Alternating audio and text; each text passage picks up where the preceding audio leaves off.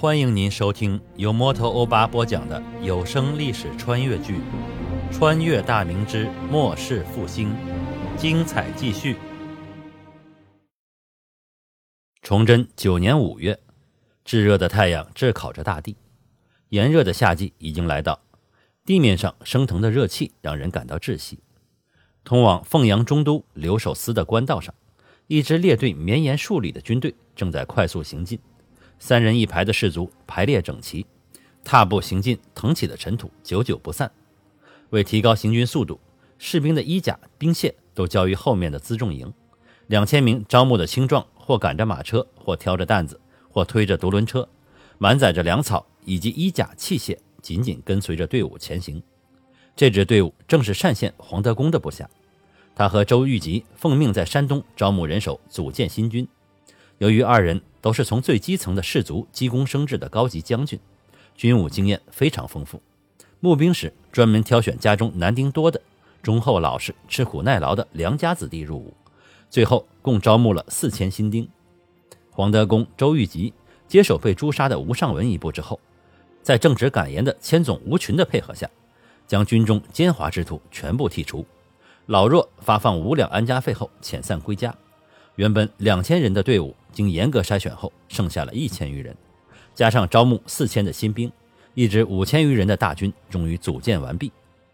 新兵绝大部分是目不识丁的农家子弟，从出生到成年，生活的范围不超过十里的农户，虽然老实听话，但因为见识太少，脑筋死板，训练起来十分困难。单是对军中的各种旗帜、鼓号的辨别能力，就让黄德功和周玉吉。以及从五百骑兵中挑选出来的中级将官头疼不已。千户吴群作为本地的土著，在操训这帮新兵的过程中起了很大的作用。由于山东人的方言口音特别重，永卫营的将官感觉沟通起来是特别别扭。吴群虽是土生土长的本地人，但官话说得甚是精熟。他带着几个百户少管上下沟通，全力投入到训练新兵的过程中去。经过数月的磨合。这几千什么都不懂的农家子弟，终于稍具军人的样子。当然，期间将官们的呵斥打骂是免不了的，这在军伍中是常见的事儿。队伍逐渐成型之后，更加严格的阵列以及兵刃操演就开始了。已经慢慢适应了的新兵们，在将官们的严厉管教和老卒的示范带动下，将山东人的忠厚质朴、听话吃苦的特性发挥得淋漓尽致。出了错的士卒。不管是将官用木棍打，还是用马鞭抽，丝毫没有怨恨和反抗的意思，就是一声不吭的挨着。挺枪行进的将令一下，就算前面是一堵墙，没有接到停止前进的命令，新兵们也会撞过去。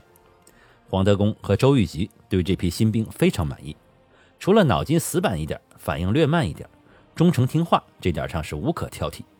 加上山东人特有的高大粗壮的体型，假以时日，经过战阵的磨练。这支队伍必会成为一支强军。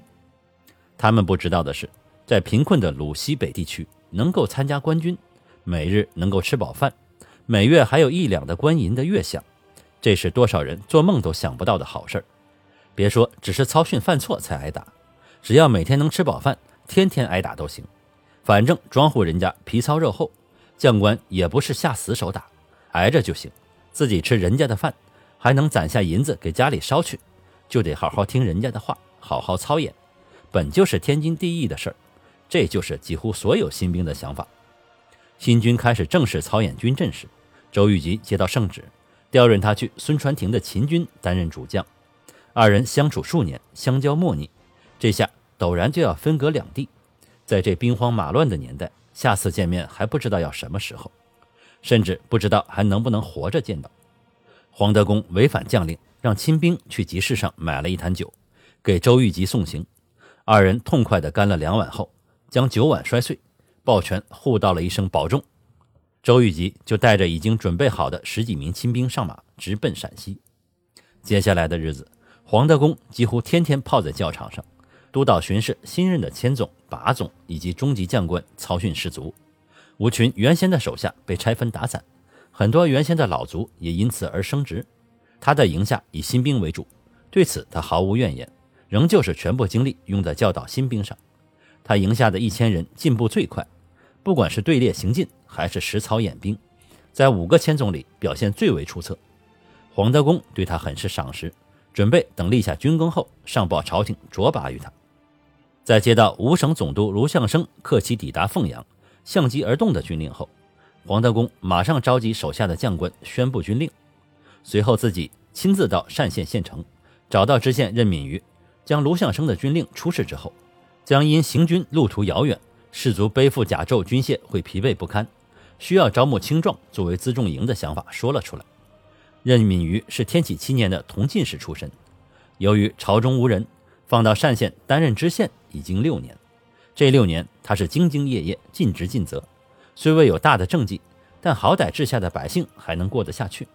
按朝廷规制，六年后就要调往他任，他自知下一个任职之地也差不多和单县是一个穷地方，提拔重用是不可能了。谁叫自家没有背景呢？要是朝里有个重臣为自己说话，凭着自家的政绩再上一步台阶，应该是没有问题。黄德功的要求并没有让任敏瑜感到不耐，二人一文一武，虽然很少有交集，但他却也听到有关这部人马的一些消息。他清楚黄德功虽为武将，却是深得皇上信任的近臣，只要能够让黄德功满意，到时候一旦官军大胜，说不得战功上会有自己相助官军的名字。一旦入了圣眼，难保不会是个机会。升官还不是皇上的一句话吗？何况还有吴省总理下的军令。卢相生虽然不管民事，但将来很难说会有什么样的前程。得到皇帝器重的大臣，官路可不是自己能比的。任敏瑜爽快地答应了黄德功的请求，立即召集县衙各房书吏和班头捕快，让他们下到各乡里宣讲招募一事，并向百姓言明：凡相助官军者，免劳役两年。更重要的是，黄德功带着银子来的，所有愿意参加辎重营的百姓。每人每月五钱银子，并且管饭，双重利益的诱惑下，十里八乡的百姓踊跃报名。最主要的原因是，连年的大旱已从黄河蔓延到了山东西部，眼看着田里的庄稼枯萎干死，很多家中已无余粮的百姓开始打算逃荒。正在发愁之时，官府带来这么好的消息，对于很多农户来说，这简直就是救苦救难的菩萨呀！庄稼收成无望。家里的壮劳力天天闲着，一个人的嚼用就赶上好几口人。这回随了军，既能管饭，还有银钱可拿。有了这些银子，趁家里粮食还不高，就能多买一些放在家里，再去地里挖一些野菜，快要断流的河里捞一些鱼虾，用盐巴腌制起来，省着吃，就能过些好日子。说不定老天开眼，降下几场大雨，能赶着种上秋庄稼，就能熬过这个年。黄德功看着衙门前聚集的人群，看着那一张张愁眉苦脸上带着希冀的眼神，心下也是难过异常。他也是穷人家出身，父亲早亡，母亲含辛茹苦地将他和弟弟妹妹养大，自是知道穷困挨饿的滋味。田里的庄稼几乎绝收的情形，他也是看在眼里，也不知道这些百姓接下来的日子要怎样度过。他侧身对身边的任敏瑜说道：“大人。”旱情太严重了，百姓要是吃不上饭可咋办？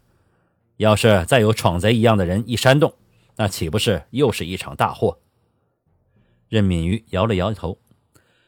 本官上月已将旱情报给了朝廷，至今尚未得到回复。本官也发动士绅往县衙捐助粮食，以备后患，可响应者寥寥无几啊！县衙库房存粮也只有数百担，存银也只有几百两。就算这点银子，趁着粮价还未疯涨，我已遣人去了徐州一带购粮，能买多少算多少吧。至于将来如何，我这个知县也不知道啊。感谢您收听由摩托欧巴播讲的历史穿越剧《穿越大明之末世复兴》，欢迎加入我的八分圈，下集精彩继续。